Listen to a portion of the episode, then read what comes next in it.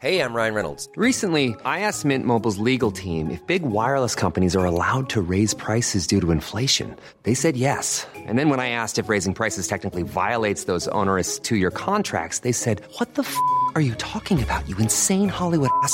So to recap, we're cutting the price of Mint Unlimited from $30 a month to just $15 a month. Give it a try at mintmobile.com slash switch. $45 up front for three months plus taxes and fees. Promo rate for new customers for limited time. Unlimited more than 40 gigabytes per month. Slows. Full terms at mintmobile.com.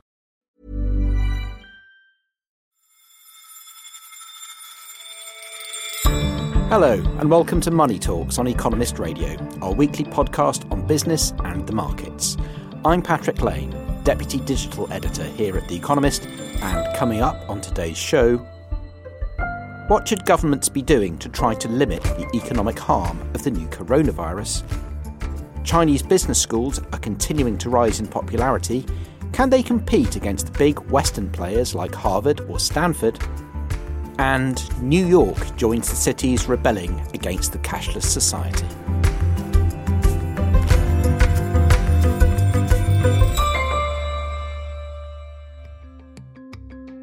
The number of cases of the new coronavirus has climbed to over 72,000 in China alone, and fresh cases are being reported all over the world.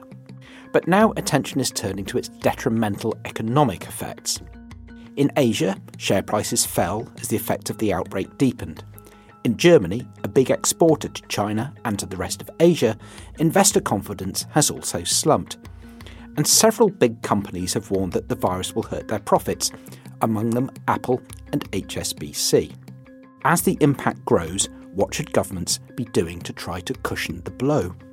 Ryan Avent is the Economist's free exchange columnist, and he's been writing about this.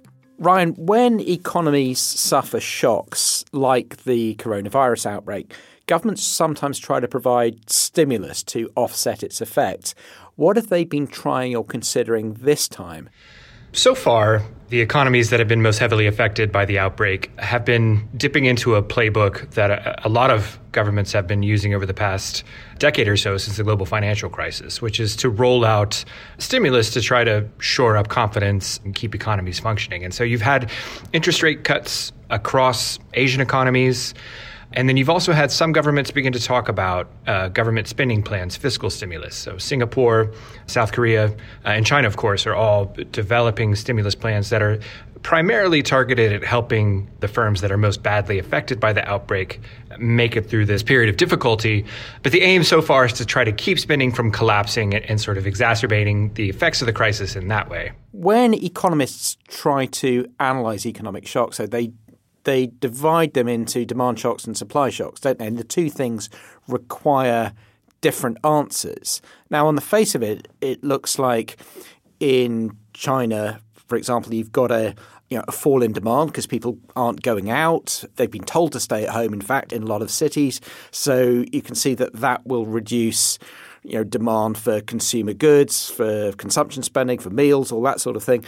You'd expect stimulus to try and offset that. But at the same time, there's a big supply shock going on, isn't there? Because if people aren't going to work, then the economy is able to produce less, and that requires something slightly different. So, are they distinguishing between those two things? The sort of stimulus measures that governments have, have been taking so far are there to try to keep spinning up. Um, the idea is that you don't want available capacity to fall idle so that people are laid off and things of that nature. But the effect of the virus goes well beyond that, and uh, it actually affects economies' capacity to produce goods and services. And so, when people can't go out, they can't spend on you know restaurant trips and films and haircuts and things of that nature. But the people also can't do their jobs. Factories within China that are crucial parts of global supply chains are not shipping goods now. And so you have inventories around the world that are running low. And that's going to contribute to this cascading effect of factories that just aren't able to uh, produce as they had before. And so an important question is how much uh, good does it do to make sure that spending holds up uh, if there aren't goods and services available to buy in the first place? And so you, you find yourself confronting this whole different set of concerns. And I think governments are only beginning to sort of grapple uh, with those kinds of effects. And I guess that there are different effects in different places as well. I mean, there's obviously a question of scale. This is first and foremost a problem for the Chinese economy. And then there are knock on effects to other economies, which in themselves might be smaller in absolute terms, but relative to the size of those economies, I suppose if it's Cambodia or Vietnam or whatever, maybe bigger than for China, which is which is huge. So that's one thing. You've got different sizes of effects in different places. And also because what may be felt as a supply shock in China because of a reduction in capacity could be felt elsewhere as a demand shock because if the Chinese economic capacity goes down a bit, then there's no point in a factory having an order for something from somewhere else. So that gets felt as demand down the line. So for a policymaker, depending on where you are, it's a really thorny thing to have to worry about. It really is. It starts kind of bending your brain a little bit. Um, and I, I, think the effects of this outbreak are difficult for policymakers to gauge because we've never really had to deal with this kind of supply shock affecting these networks of global supply that have grown up over the past uh, two decades. China is bearing the brunt of what's happening now. And I think uh, the sort of first order concern is to make sure that this uh, you know enormous drop in output and income over the, the first quarter doesn't begin to translate into defaults, into mass layoffs uh, in a way that might create a much bigger economic catastrophe. But the Chinese government has to be careful as it does this because the virus is sort of affecting the Chinese economy, which has all these sort of background difficulties that it's been trying to resolve. It needs to pursue various reforms. Its companies have run up massive debts. And so you have to be a little bit concerned about bailing people out willy nilly because of the possible moral hazard effects. The other thing to note is that the interests of the Chinese government may not always be aligned with the interests of governments elsewhere. Uh, and so there's sort of a lot of different things in play. And I think we're sort of learning as we go along how these things play out how much can we learn from past episodes, whether it's outbreaks of disease like SARS or MERS, or whether it's more conventional economic ones like the oil shocks of the 1970s? Is there anything in there that can guide policymakers? Well, we can't draw on those lessons as much as we'd like, certainly. You know, it's interesting to think about the oil shocks of the 1970s and the way that governments responded. It was a period in which you know, economists learned a lot more than they were able to contribute usefully to the policy debate, I think. And we may be there again. You know, the problem is you've got an outbreak that is in itself very different from comparable events like SARS uh, because it's spreading more widely. You have a, a, macroeconomic backdrop that's very different because interest rates around the world are so very low, because uh, economies are much more integrated. And then you have this dynamic with global supply chains, which have just never existed at this level of complexity and interconnection before. And, and we really don't know how uh, these things are going to respond. The trade war, you might think would be, you know, give us something to go on. But there's a big difference in sort of a rise in tariffs that, you know, where companies can choose either to, to sort of absorb some of that cost or pass it on to consumers, and there's some flexibility and a situation in which companies simply can't get the, the parts that they need and are forced to no longer operate. And that kind of cascades through the system. It's, it's really unprecedented. So I think, as in the 1970s, we're in a position where the field of economics is going to be learning a lot more than it's contributing, and hopefully that'll prepare us better for future disasters. And I suppose that events like this can also be used to disguise or cover up things that might have gone on anyway. For example, if companies are thinking of repatriating investment from China or they're actually having a bad run anyway, this is quite a good excuse to use. There's all that sort of noise going on as well, which just adds to this complexity.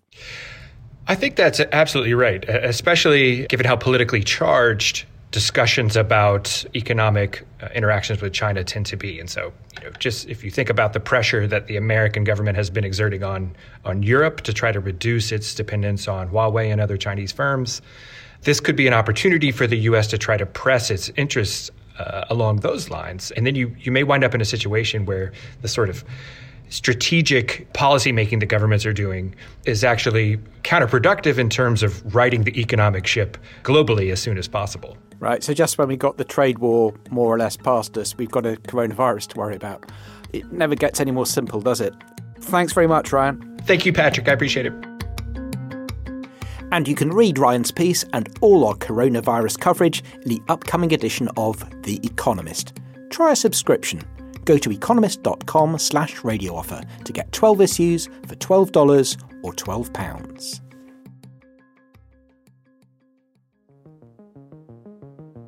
If you're looking to get ahead in the world of business, you might well be considering studying for an MBA. Conventionally, students have looked to big Western schools like Harvard or Stanford, but now Chinese business schools are rising up the rankings. business education in China is booming. Nearly 200,000 people applied to its 200 MBA programs last year, close to twice the number in 2016. But how do classes in the Chinese schools compare to those in their Western counterparts? Our senior China business correspondent, Stephanie Studer, joined the next generation of hopeful entrepreneurs to find out. So, what is strategy? When you hear about the world of strategy, what I attended two MBA classes at the China Europe International Business School, known as CEIBS. The classes themselves seemed to me very much working on the Western manner. These were both very engaging classes, although on perhaps slightly dry subjects um, cost allocation and management accounting. It's about doing things one efficiently and then also doing things differently than what the competitors are doing. So it's oh. a relative um, field. Yes, efficient. But uh, the students seemed engaged. There was quite a mix of um, foreign and local students in the classes. In fact, more than a third of students at CEIBS are now uh, foreigners. Stephanie, I guess it shouldn't be any surprise to anybody listening to Money Talks that business schools in China are booming. But some of the figures in your report about this growth are really very striking. And there's one, for example, this American accreditation body, AACSB International, which recognized 13 Chinese business schools in 2012. And of those, seven were in Hong Kong. Now there are 39, of which 31 are on the mainland. Who are the people who are trying to ride this boom in business education in China? Usually, you would expect to find many more MBA students and a relatively small group of older, seasoned executives who are doing the executive MBAs. In China, it's the reverse. So, to give an example, um, has about 700 executive MBA students, but only about 170 MBA students. And why that's interesting is because many of the students in China who want to do business degrees are those who missed out on a business degree in their youth youth. So these executives now want to go back and get these degrees. And then, of course, you have a younger generation that may have gone abroad in the past, but is now realizing that it would be very useful for them to have not only a business education more tailored to the requirements of business in China, but also to be among some really prestigious and useful networks of students and alumni there's one important difference between Chinese capitalism and Western capitalism is that Chinese capitalism is simply much younger. So a lot of the companies that they want to know about will be young, will have been founded quite recently, will have been growing very fast. But the other important difference, I guess, is the relationship between companies and the state. Any company, even in the West, has to think about government relations and has to think about regulation and all that sort of thing. But of course, in China, where you've got a the Communist Party rules and the Communist Party says what goes, those government relations are all the more important. Now, is that at all addressed in business education in China? The Ministry of Education here has, in recent years, been very much bearing down on universities, at least in higher education, and dictating increasingly what they can and can't do. So, for instance, in universities, there has been a demand to reduce the number of imported textbooks, Western textbooks used. That doesn't seem to have been the case at business schools so far. Perhaps an acknowledgement by the Communist Party here that in order to do well and get those global accreditations, they need to hew more closely to Western standards. But there are, for example, some uh, foundational courses on Marxism.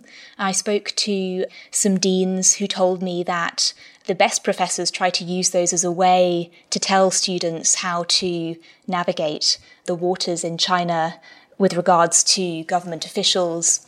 But most of the time, when I spoke to students, they said to me, frankly, we're just not that interested in having a course, a sort of, um, you know, bureaucrat 101 in our business degrees, because many of them are older than their Western peers at school. They tend to have already had some real world experience, and they probably know better than the professors how to make these relationships work.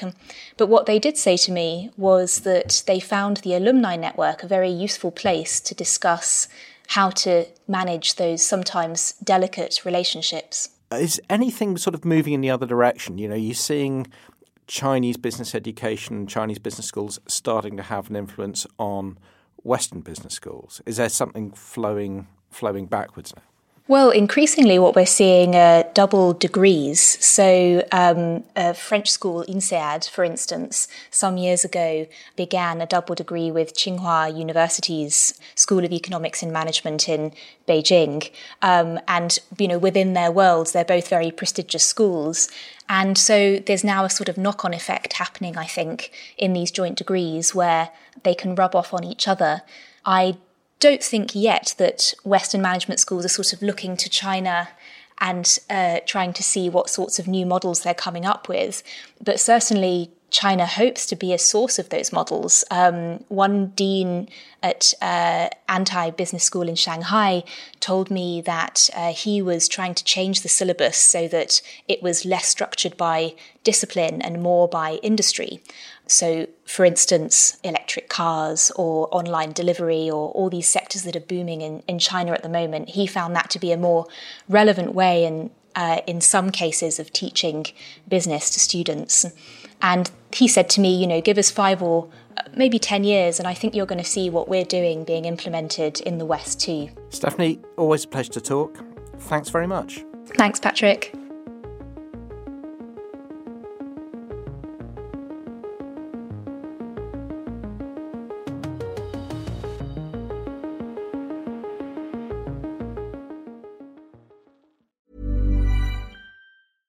Hey, I'm Ryan Reynolds. Recently, I asked Mint Mobile's legal team if big wireless companies are allowed to raise prices due to inflation. They said yes. And then when I asked if raising prices technically violates those onerous two year contracts, they said, What the f are you talking about, you insane Hollywood ass?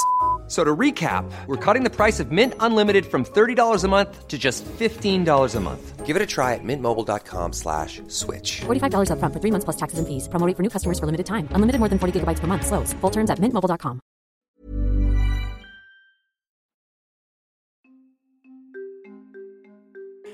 Cashlessness is catching on. Previously, when you'd pay for the bus or maybe for your morning coffee, you'd hand over coins or banknotes. That's changing as more people choose to pay using their phones, bank cards, and smartwatches. But round the world, most transactions are still conducted in cash, though the share is falling rapidly, from 89% in 2013 to 77% today.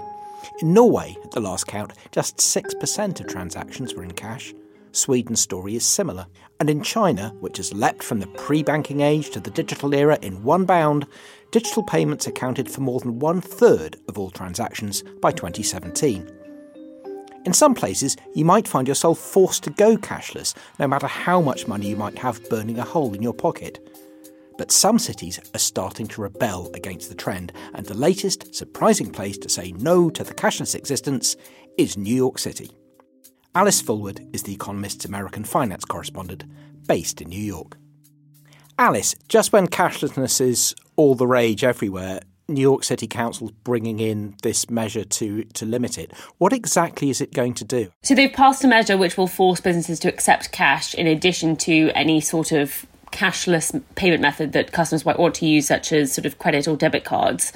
And the mayor of New York, Bill de Blasio, his office says that that will shortly become law. So all businesses in New York will be required to accept cash in addition to any other payment methods. But cashlessness is called on for a reason, hasn't it? It's praised for you know, reducing the time spent at checkouts. It's very secure, people say. So why is the council doing this now? Yeah, so cash in general as a payment method has sort of fallen out of favour, in particular in sort of Europe and parts of Asia, because as you say, it sort of is is slower, it's more inefficient. You know, there have been some studies totting up the cost of using cash to an economy, and it's about uh, 0.5% of GDP. And that's to do with things like security and theft prevention. In general, it's sort of safer and easier for businesses to operate in sort of a purely digital way. And at the same time, it's easier for the government to sort of, you know, police transactions. Harder for businesses to commit fraud or evade taxes if you're using cash. Uh, so, you know, it's increasingly in favour in the rest of the world. There is a host of concerns about entirely cashless economies, though, and this is this idea that there are certain groups of the population that don't have access to other payment methods as much as sort of most people do. So these are particularly sort of the poor, the elderly, those who maybe unbanked, um, don't have a bank account that they can use, don't have access to credit cards, you know, have been using cash as their primary means of payment. And if they stop being able to use that at certain businesses and that pushes you towards sort of cashless equilibrium, then they could be, you know, further excluded from interacting with society and interacting with businesses. And there clearly is a problem in New York because something like one in nine New York households doesn't have a bank account. One in five uses uh, alternative banking, like uh, check cashing stores, and clearly those are going to be one guesses. You know, clearly these are going to be poorer people. Now, are there other things that the city or cities like it could do apart from a straightforward ban on cashless stores? Rather than sort of an outright ban on cashless transactions or sort of forcing businesses to take cash, other countries have recognized that cashless payment solutions have sort of these wider benefits for society and, you know, can reduce the cost of doing transactions as a whole. And so they've tried to sort of take other steps towards, you know, including groups that you wouldn't want left behind.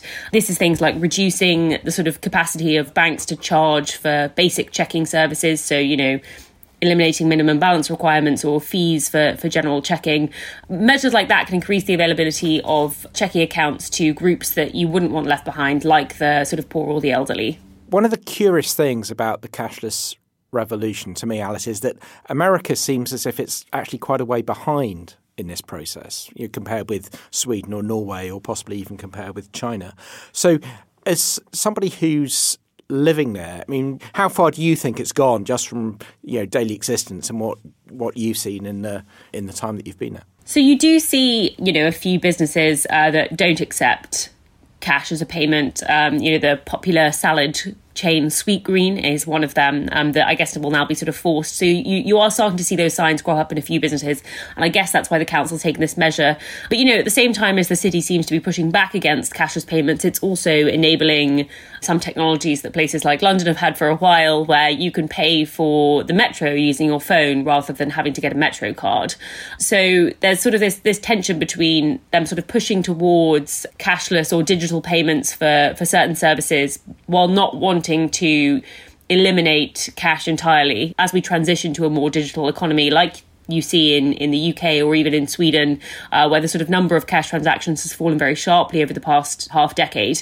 New York is behind those places, but it's still pushing towards digital payments. New York's not the only city that's considering or introducing an official ban on cashlessness. I mean, what are the others, and do we think this is likely to catch on in other places? So, two other American cities have passed bans against not accepting cash. So, they, Philadelphia and San Francisco both passed sort of similar measures last year, and allegedly Washington's uh, city council is, is pondering the same sort of measure it does seem as though this is a popular measure um, and it seems to be gaining traction with a lot of American cities. And I guess this is this, you know, they're, they're trying to sort of square this tension between improving sort of access to digital payments while not excluding certain groups from being able to interact with businesses. So you'll have to keep dollar bills in your wallet for the time being. Thanks, Alice. Thank you very much, Patrick. And that's all for this edition of Money Talks. Don't forget to rate us on Apple Podcasts. I'm Patrick Lane in London.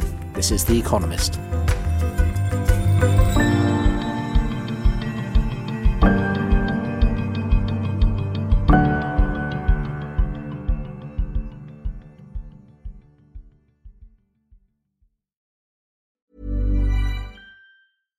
Small details are big surfaces. Tight corners are odd shapes. Flat, rounded, textured, or tall. Whatever your next project, there's a spray paint pattern that's just right because Rust new Custom Spray 5 and 1 gives you control with five different spray patterns. So you can tackle nooks, crannies, edges, and curves without worrying about drips, runs, uneven coverage, or anything else. Custom Spray 5 and 1. Only from Rust